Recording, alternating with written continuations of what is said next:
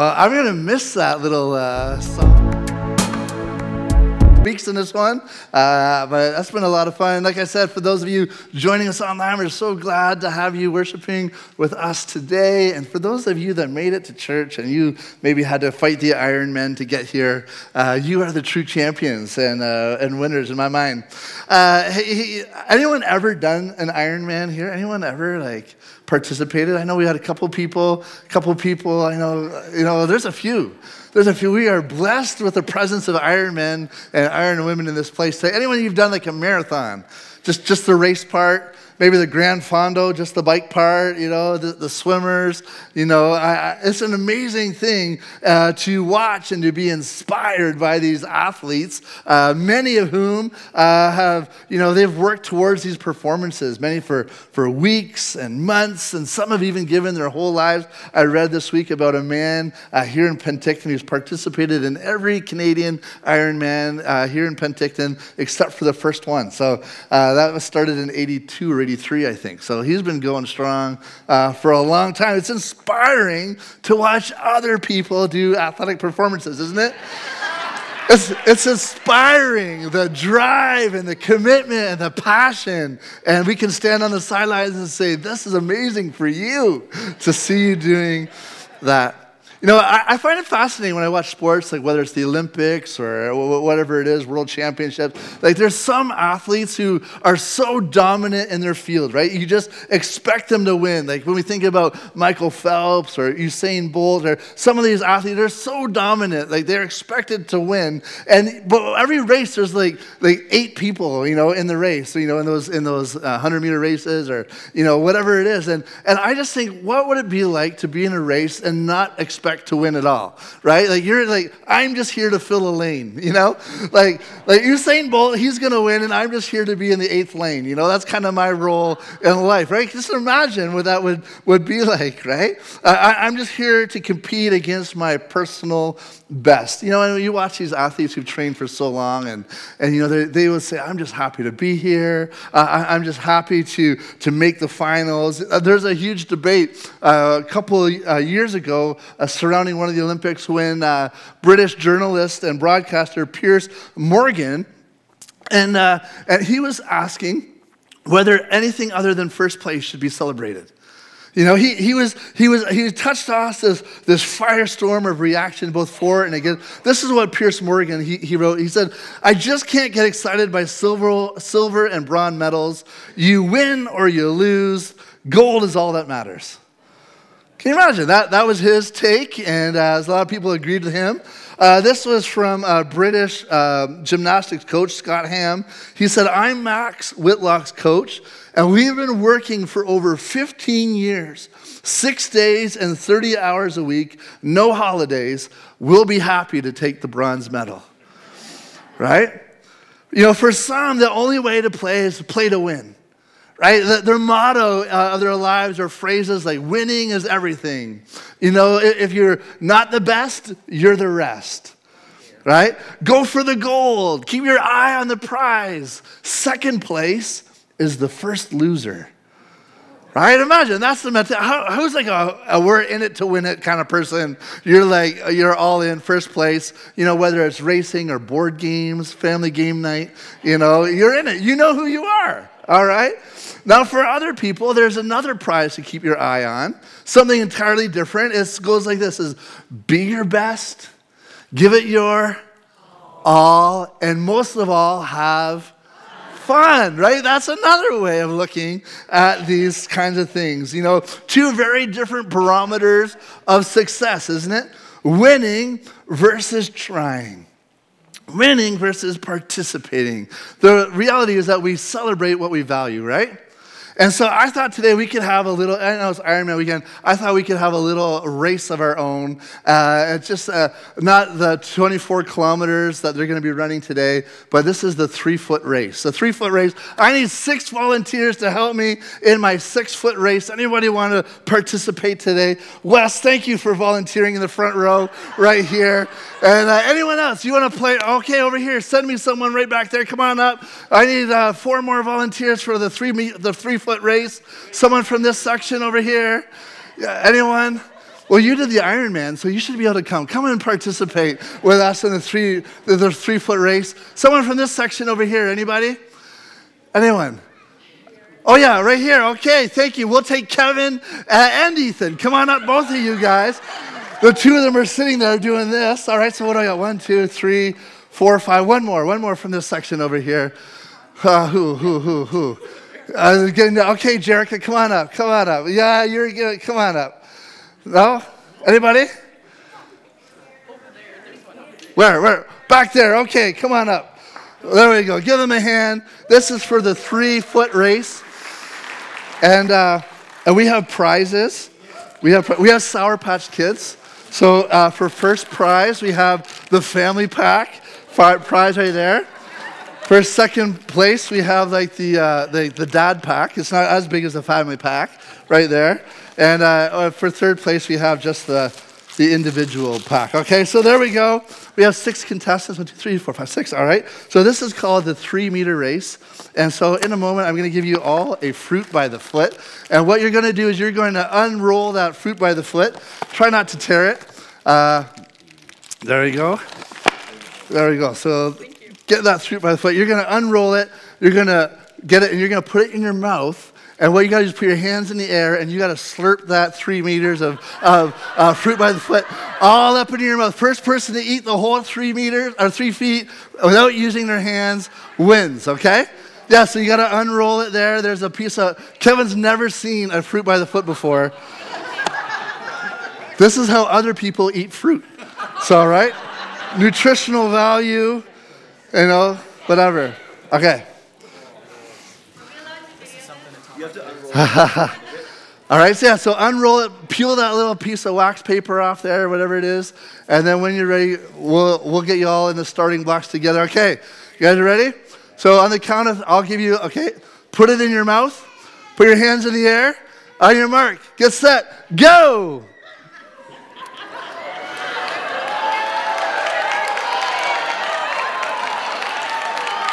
First prize. Second place over here. You're doing good, Kevin. Third prize, all right, over here. All right, let's hear for them.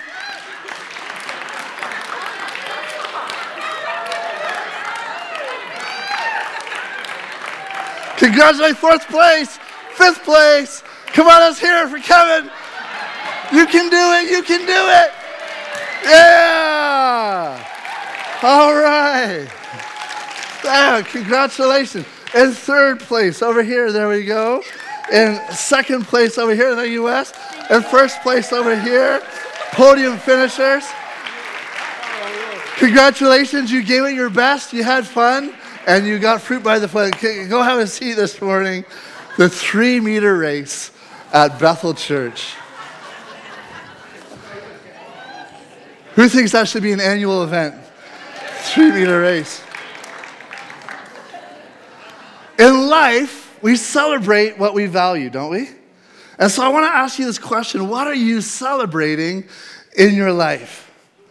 And we're in this middle of this juicy fruit series, and over the summer we've been looking at something that the Bible describes as nine characteristics or nine fruits that the Holy Spirit produces in our life. These are the evidence of the Holy Spirit at work. And so, what does that have to do with juicy fruit? Well, I don't really know. I just thought it'd be fun. That would be fun. I just wanted to have fun in the house of the Lord. There's joy in the house of the Lord. We sang that this morning, and uh, fruit roll ups too. But Galatians chapter 5 says the Holy Spirit produces this kind of fruit in our lives love, joy, peace, patience, kindness, goodness, faithfulness, gentleness, and self control. There's no law against these things. And so, what we've been talking about throughout the summer is that it's not about trying harder or doing better at becoming a better person. Uh, it's not about working harder. Uh, uh, what we've really seen is not even humanly possible for us to produce this kind of fruit. Right? How many know you can't just stand here and just be like willing it into existence in your life? The Bible says that this is the fruit of the Spirit at work in us. This is something the Holy Spirit produces in us. How many know that there's always an outward expression of God's inward working? There's always an outward expression of God's inward working. When God's at work in us and doing fresh things in us, we will see an outward transformation of some sort. And so Paul encourages us in Galatians 5. He says, Since we're living by the Spirit, let's follow the Holy Spirit's leading in every part of our lives. Touched on this last week. We kind of said, Well, what's leading me in this moment? What's leading me in this moment that I'm in? That's a good question to ask ourselves when we're making decisions and when we're facing difficulty or we're feeling emotional. What's leading me in this moment? Is it my flesh? The Bible talks about the flesh being the, our personal desires and selfish ambitions. What is leading me in this moment? Is it my flesh? Some of us are led by our hurts our past wounds and our, our, uh, our disappointments, and, and they have control. They're leading us down the road future uh, in our life. For some of us, it's the crowds. We're being influenced by what everyone else is doing around me. The question is, what's leading me in, in this moment? Is it the Holy Spirit leading me and guiding me in this moment?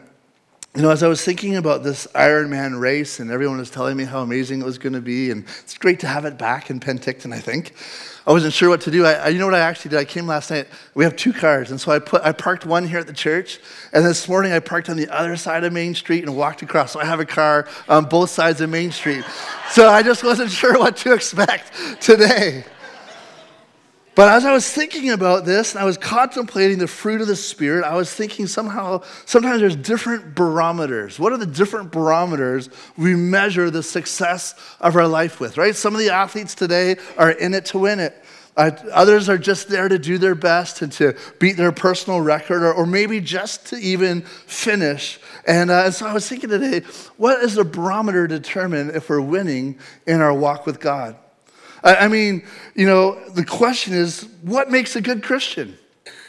What makes a good Christian? Is it someone who attends church regularly and they get here early and they're sitting on the front row of the, okay, we got one here and one there. Okay. You know, is that what makes it a good Christian? Maybe it's the person who prays long and eloquently. You know, is that what makes a good Christian, successful, maybe someone who reads scripture daily and, and they're always blogging their inspirational insights, right? Maybe those are the good Christians, you know, or maybe it's the people who just seem to effortlessly, you know, make good decisions and execute daily routines flawlessly without failure. You know, what, what is it that is successful for the Christian life? I mean, those are all great things, but what is really the barometer for our spiritual life? Is it perfection? Is it trying, just participating? You know, we just the, the question is uh, if we celebrate what we value, I thought we should look at what barometer does Jesus use and what does, what does he celebrate? What does Jesus celebrate? That's the question I want to talk about this morning. If you turn with me to Matthew chapter 25, Matthew chapter 25, and Jesus is using a parable.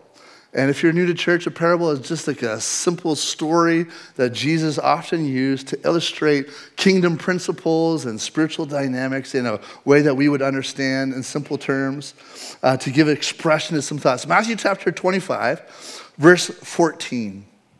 Jesus describing heaven and the kingdom of God. He says, again, the kingdom of heaven can be illustrated by the story of a man going on a long trip. He called together his servants and entrusted his money to them while he was gone. He gave five bags of silver to one, two bags of silver to another, and one bag of silver to the last, dividing it in proportion to their abilities. He then left on his trip. So, what do we know about this master, first off? First off, we can see that the master knew his servants intimately. He knew their personalities, he knew their maturity level, he knew their skill and ability and experience, and he had personal familiarity with them and their abilities. It says that he entrusted to them something that might be a challenge, something that might be challenging to them, but a challenge that he knew they could rise to. He entrusted this to them. Verse 16, let's continue. The servant who received the five bags of silver began to invest the money and earned five more. The servant with two bags of silver also went to work and earned two more. But the servant who received the one bag of silver dug a hole in the ground and hid his master's money. After a long time, their master returned from his trip and called them to give an account for how they had used his money.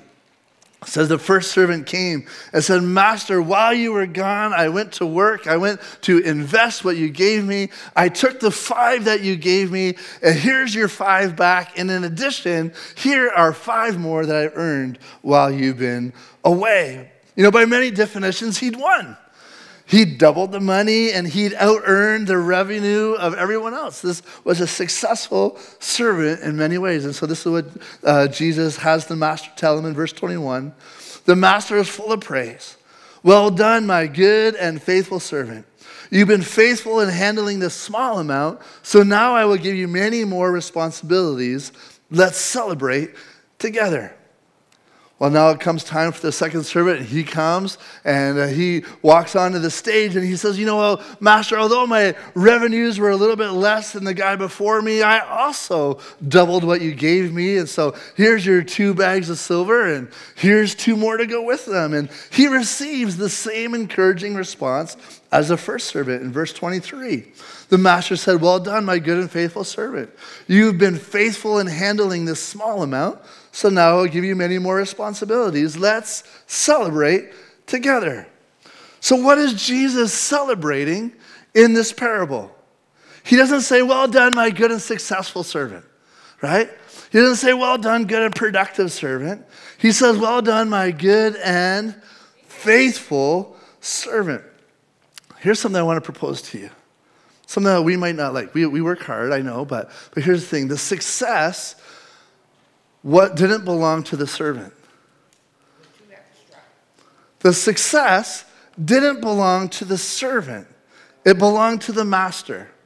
And I'll tell you why I think that. Because the master had set them up for success.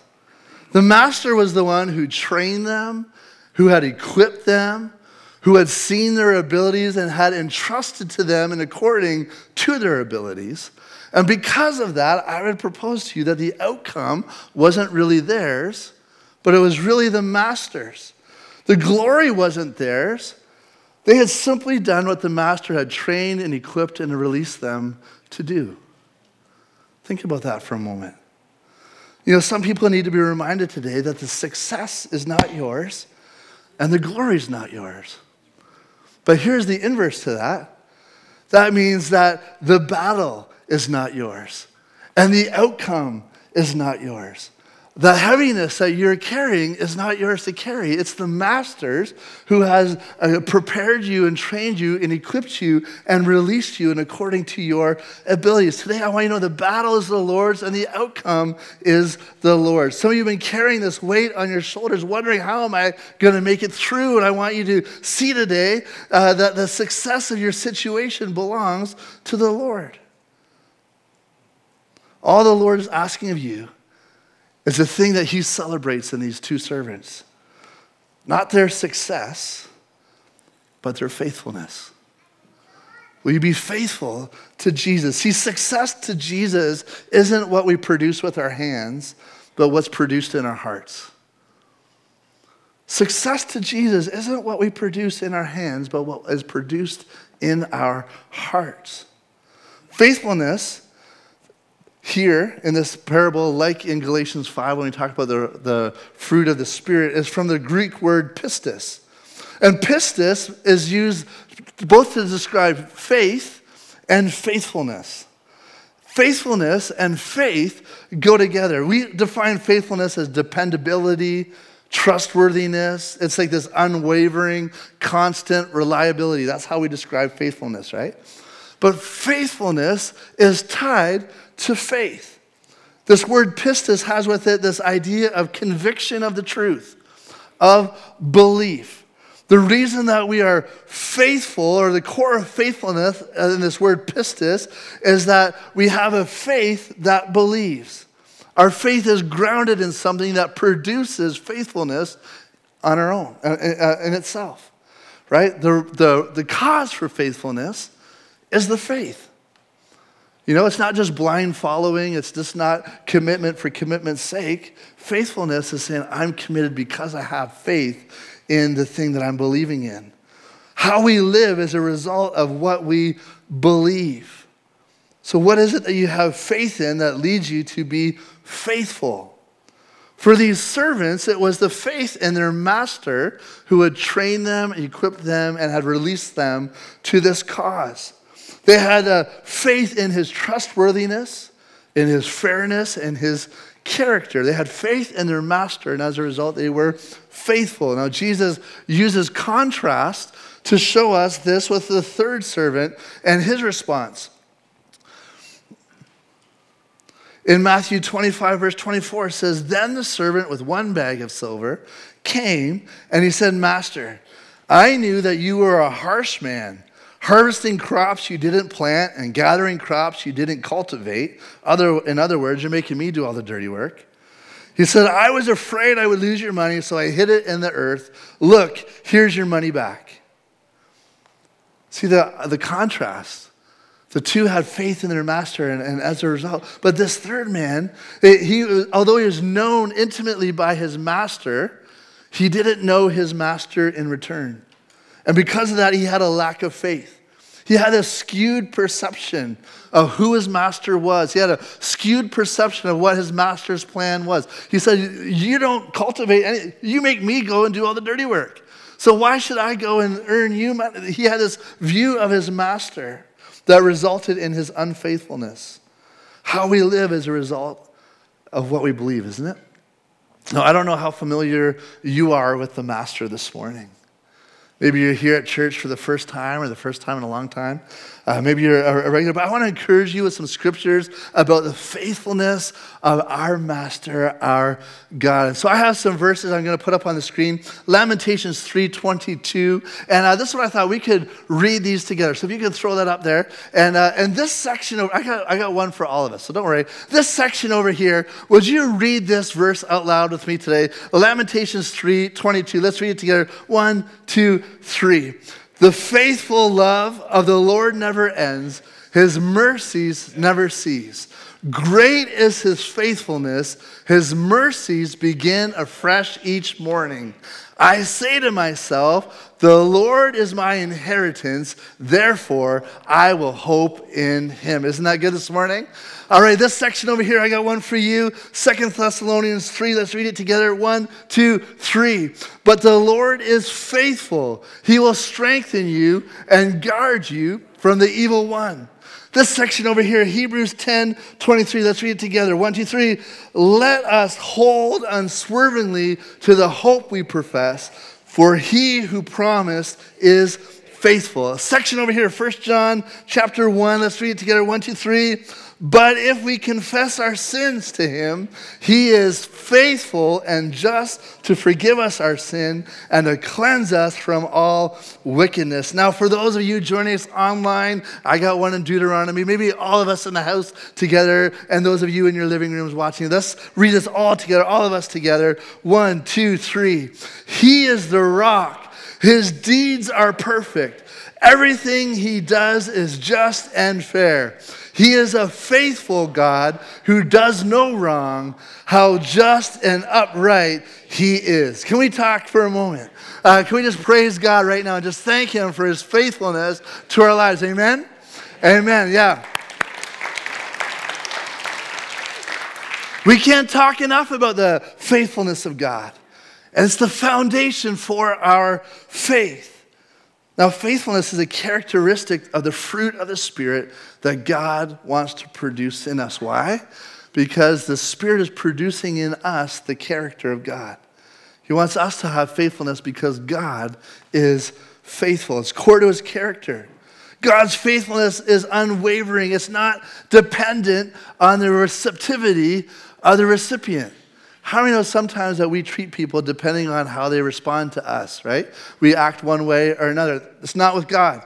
See, there's these three servants in this parable one who questioned the character of his master, only to have it in turn uh, question his own character. But God's faithfulness isn't de- dependent on the receptivity of, of the recipient. 2 Timothy 2 says, If we are unfaithful, he remains faithful, for he cannot deny who he is. See, God doesn't just act faithfully, faithfully to us depending on how we re- respond to Him. He is faithful at all times. And His faithfulness is what fuels our faith and results in our faithfulness. When we know the Master and we know His faithfulness towards us, we can trust Him with our whole hearts and respond with faithfulness in kind. How we live is a result of what we believe. Now, you can't produce faithfulness on your own. But when you begin to understand God's faithfulness to you, and that's the role of the Holy Spirit, is revealing to us the Father, and it results in faithfulness to us. Now look at the response from both the first and the second servant. When they understood the character of their master in contrast to the third man who misunderstood his master's character. Going back to verse 16, what, what, did, what did they do in response to their master's faithfulness to them? So the servant who received the five bags of silver began to invest the money, and he earned five more. Then the servant with two bags also went to work and earned two more. Now, although they had different levels of ability, uh, even though they had different levels of responsibility, their faithful response was the same. They rolled up their sleeves and they went to work. They began to invest. You know, how many wish that the results were as easy as this parable tells it? Like they, they went to work and they doubled their money, right? And just like, just like that. But it says, I, I love here, the, the first man, says he began to invest. Now, how many know that faithfulness looks like investment? Now, investment isn't always a one shot deal that produces immediate results, is it? Right? Investment that the master, uh, I love. The master says here, I'm entrusting you for a while. I'm going on a long trip. Jesus is saying that we are in, in, in, entrusted for a while. And so we see here that investment isn't instant. Investment isn't about immediate gratification. It's not about quick results. He began to invest. Investment is ongoing repetition. He began to invest, he began to work. It's consistently and relentlessly putting in the effort. See, investment is about hope for the future. It's about looking ahead, knowing where you want to go, and working towards that goal, right? We talk about this idea of investment in, in our circles. We talk about compounding interest, right? It's about being in it for the long haul and continually trusting the process. Faithfulness is relentless repetition. I love Eugene Peterson, uh, the pastor and author. He said it's long obedience in the same direction. That's what faithfulness is in the kingdom of God long obedience in the same direction. Uh, a few years ago, I knew a woman, and she attended our church and she had some really significant health issues. And there was a stage in her life where she had done a few uh, weeks in a hospital and just really, you know, looking for answers, really struggling. And, and, uh, and because of that, uh, these health challenges and these difficult days that she walked through, she had a real frustration with God. And I completely can understand this, this frustration where she didn't feel like she was getting the answers or the, the prayer, the, the response that she was hoping for. And because of that, she felt like I just, I can't find it in me to worship God or to praise Him. I, I just can't, my, my heart is hurting. And in this moment, I, I, I just loved, you know, despite how she felt, this is what she said though. Her faithfulness is like, I don't feel it, but I know that I need to be faithful. And so, what she did for an entire year, she would come to church and she would sit in church and she, she would kind of sit there. She didn't really participate in the worship service. She, you know, she, she can't just sing that, those songs and, and, you know, we, we might chastise her and say, well, you should declare that over your life. You know, she just was not at the place of doing that. But what she says is, I just came every week and I just sat in the presence of God. That's all I could bring myself to do. But over the course of that year, she said, God began to heal my heart. He began to heal my perspective. God began to minister to me where I was at. And as I faithfully put myself in God's presence, He faithfully came and He began to minister and speak to me. How do I know that that's faithfulness?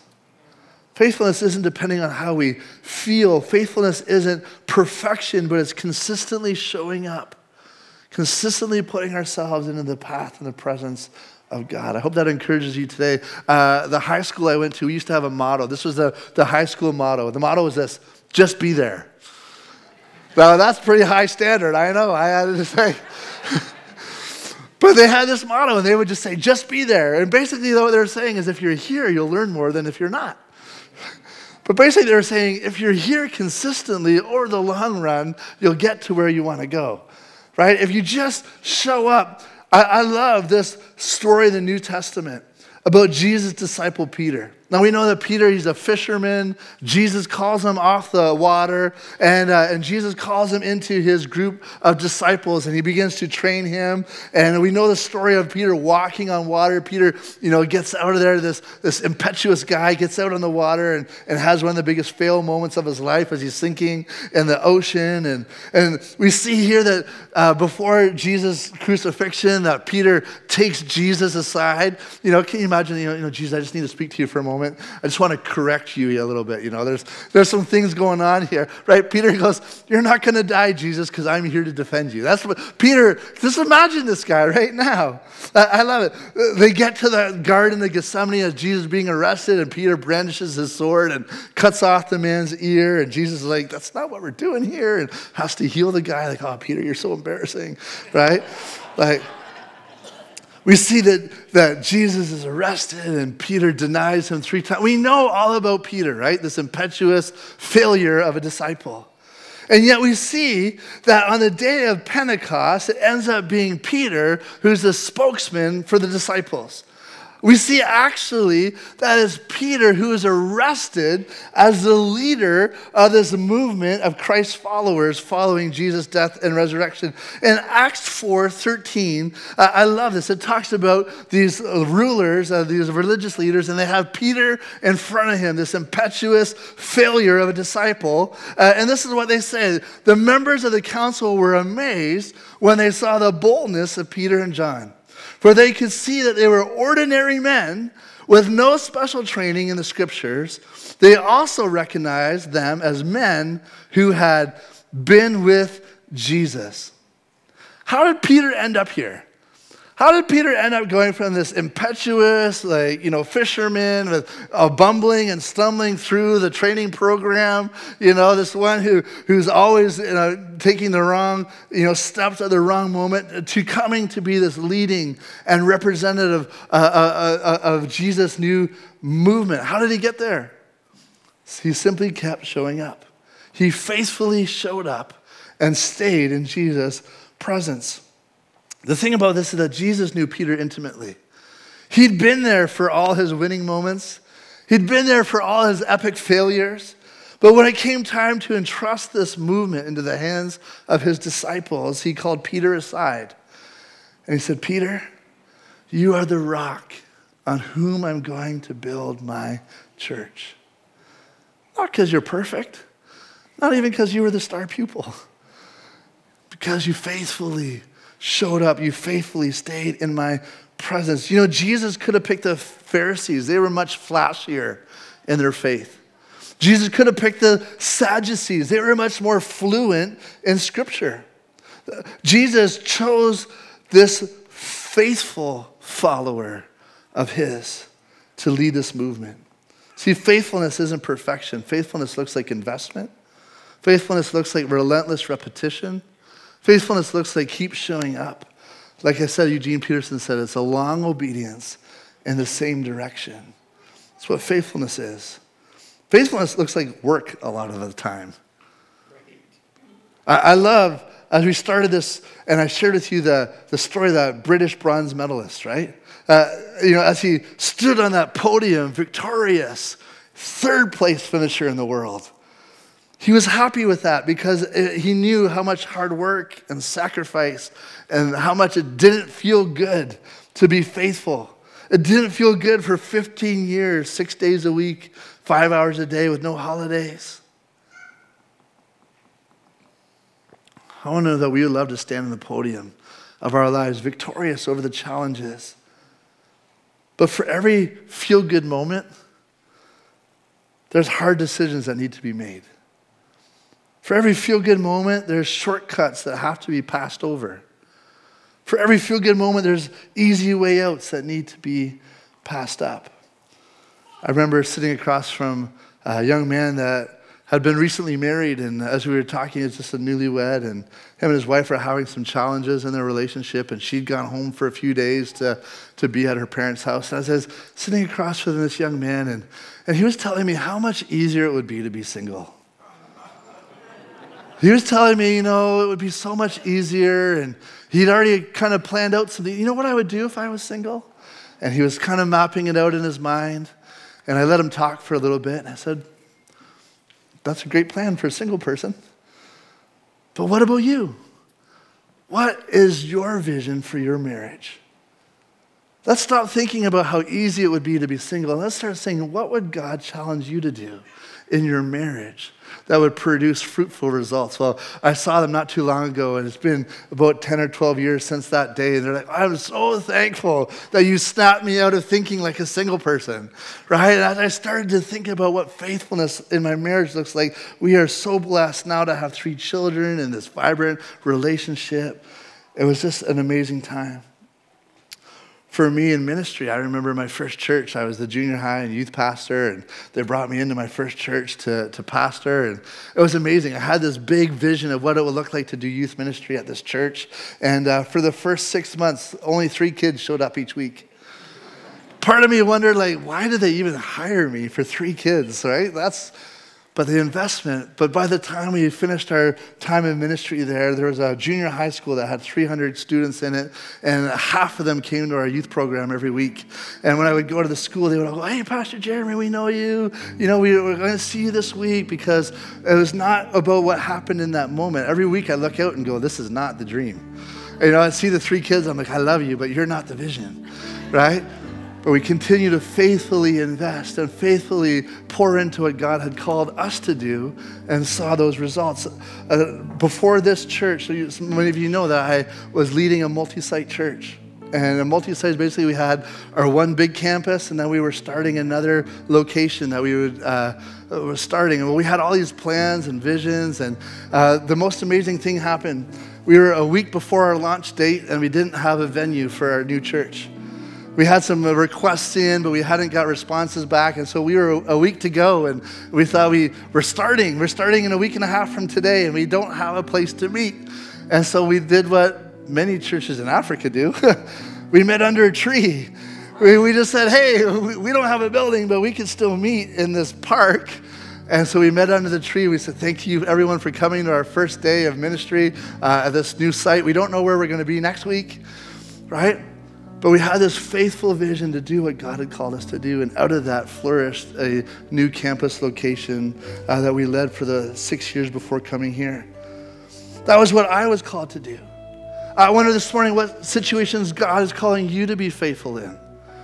In what areas is God asking you to believe with faith? In what areas of your life is God saying, keep investing, keep showing up, keep being the hands and the feet of Jesus? That's a long obedience in the same direction. But as we read this passage, this is what Jesus says. This is the barometer that Jesus thinks is successful. He says, Well done, my good and faithful servant. You have been successful? No. They were, but that's not the thing. He said, You've been faithful in handling this small amount. So now I will give you many more responsibilities. Here's the thing about God the reward of faithfulness is more work. The reward of faithfulness is more work. Being faithful with small things means that you get to be faithful with medium things. Be faithful with medium that you get to be faithful. It's not like you've arrived. You just get more work. How many know when you empty the dishwasher for your kids, you're like, okay, now that you've done that, I've got something else for you to do, right? You're like, Jesus says, I've got more for you to do.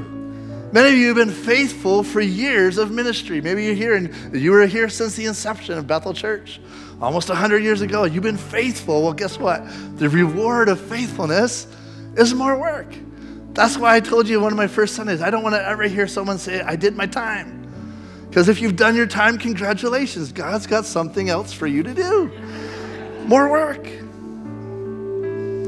Faithfulness is simply taking every opportunity to use all of our ability for the glory of God.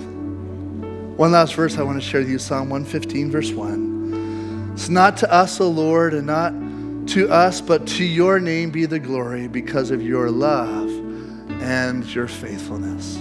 I'm going to invite you to stand with me and we're going to worship God together. We're going to sing the song and then we're going to pray.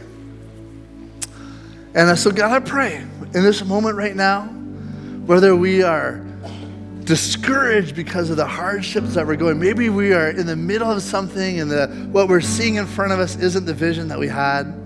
I pray, God, that you would give us faith again to continue to faithfully invest and to work towards the dreams and the purposes that you've given us. Lord, I pray, Lord, if we have accomplished our task, Lord, that maybe even here as a church we've had some successful seasons, but as we head into this new one, God, the reward of faithfulness is more work. So I pray that you would bless us with the opportunity to do more work as your church here in this city and in this region. Lord God, I pray for those that are tired and weary, God. Lord, as they are reflective on your goodness and your faithfulness, Lord, I pray that that would inspire new hope and fresh passion, fresh determination to be faithful in the season that lies ahead. Lord, I pray like my friend I shared about a few years ago. God, maybe we're in this place where our hearts are hurting. Maybe we're frustrated and even angry at you. I pray, God, that you would give us the determination to faithfully continue to come back to your presence, not to run from you, but to keep putting ourselves in the place where you can heal us. Oh God, we pray.